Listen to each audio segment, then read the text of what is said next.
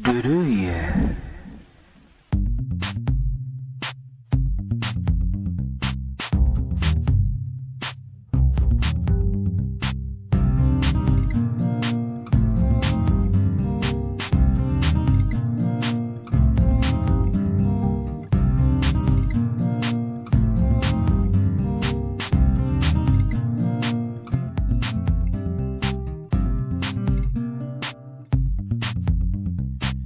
南太平洋の深海に眠る石像都市の一室 D の部屋と書かれた小さい暗い苔緑色の扉のその先は真っ暗暗闇。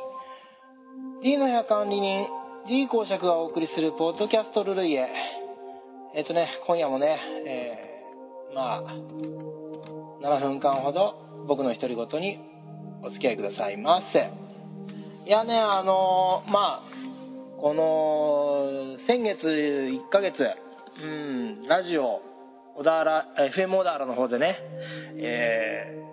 させてもらいましてですね、いよいよ今月からやっぱりこの本筋っていうか、本番っていうかね、入ってくるところなんですけどね、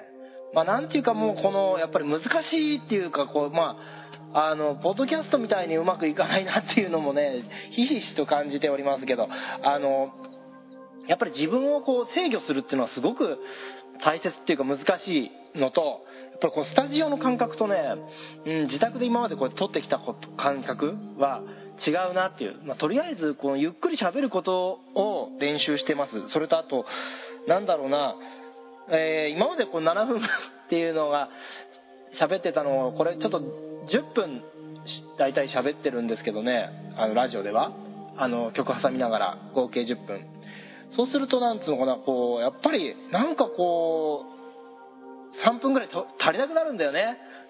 意識しないでやっぱ喋ってるんだけど、でそうかと思えばダラダラ話してると今度は長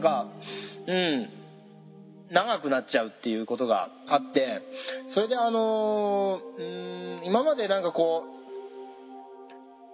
葉が途切れちゃうっていうのはすごいやっぱり気にしてたんだけど、あんまり気にしないで喋る、ゆっくり喋るっていうことを今やってますけど、練習してるっていうかな、すごくねありがたいよね、こういうことは。なんつうのかな、修行になる自分をコントロールする一つの、練習っていうかね、すごいいい勉強になって、でなんつうのかな、だいたいいろんなネタを仕込んでくるんですよ結局は。だけど喋れない、なんでかというとそれでもちろん脱線するわけだけど、脱線した後どう収集つけるかっていうかね、それで今度は時間が足りなくなったりする可能性が。30分の番組なんでやっぱりトークは10分ぐらいっていうふうに思ってるんだけど、やっぱりね思い通りにやっぱりするには難しいんだけど、脱線したのをどう戻すかっていうのをすごくやっぱり悩んでて、でやっぱちょっと相談したんですよ。そしたらね、慣れろっていうことで、脱線したのはどう戻すかっていうところにラジオの面白みがあるっていうことを言われたんですごい、これ励まされたのかなと思ってはいるんだけど、ある意味課題ですね、今後の課題、それはすごい感じてて、でそんなラジオルルイエFM 小田原のちょっと番組の時間帯が変更になりまして、今月から日曜日になったんですよね。日曜の9時からかな、9時から9時半まで。それでその時間帯に、ラジオ本放送があって、次の月曜日に再放送があるというような感じのね、構成に変わりました。これでもって今後はどうしていこうかなっていう方針だけど、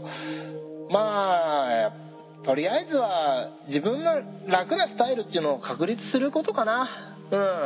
それしかない好きな音楽をかけて行くっていうのをぼちぼちやっていくとして、あんまり走りすぎないようにっていう感じかな。これで、今後ちょっと実は4月の放送の時にデリシャスイートスっていう、グループの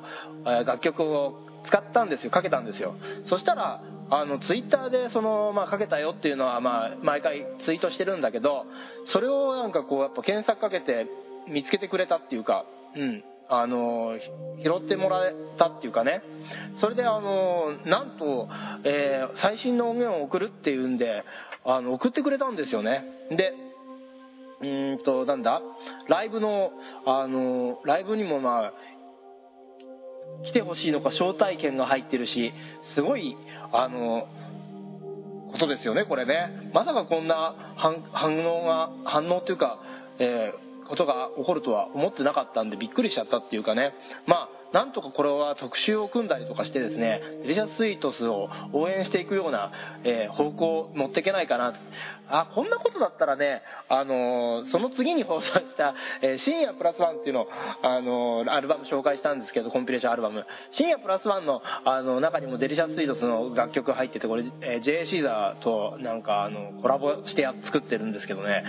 それもね、かけりゃよかった。ちょっと FM オーダーにはヘビーすぎるかなと思ってかけなかったんだよね。それも申し訳ないことしちゃったって思ったんだってしたんだけど、次はね、なんかかける機会もあるんじゃないかななんて思ったりなんかしちゃったりなんかしちゃって、おりますけど、このね、桜の咲く季節、どう、ラジオを展開していくか、今後は楽しみです、自分でも。そんなわけで、ポッドキャストをお聞きの皆さんはね、ラジオルルイエの方も聞いてちょうだいっていうわけで、iPhone とかねでアプリで聞けるから、サイマルラジオというので検索してもらって、それの関連のアプリを落としてもらえば聞けちゃいますね。そんなわけでまたお時間がやってまいりました。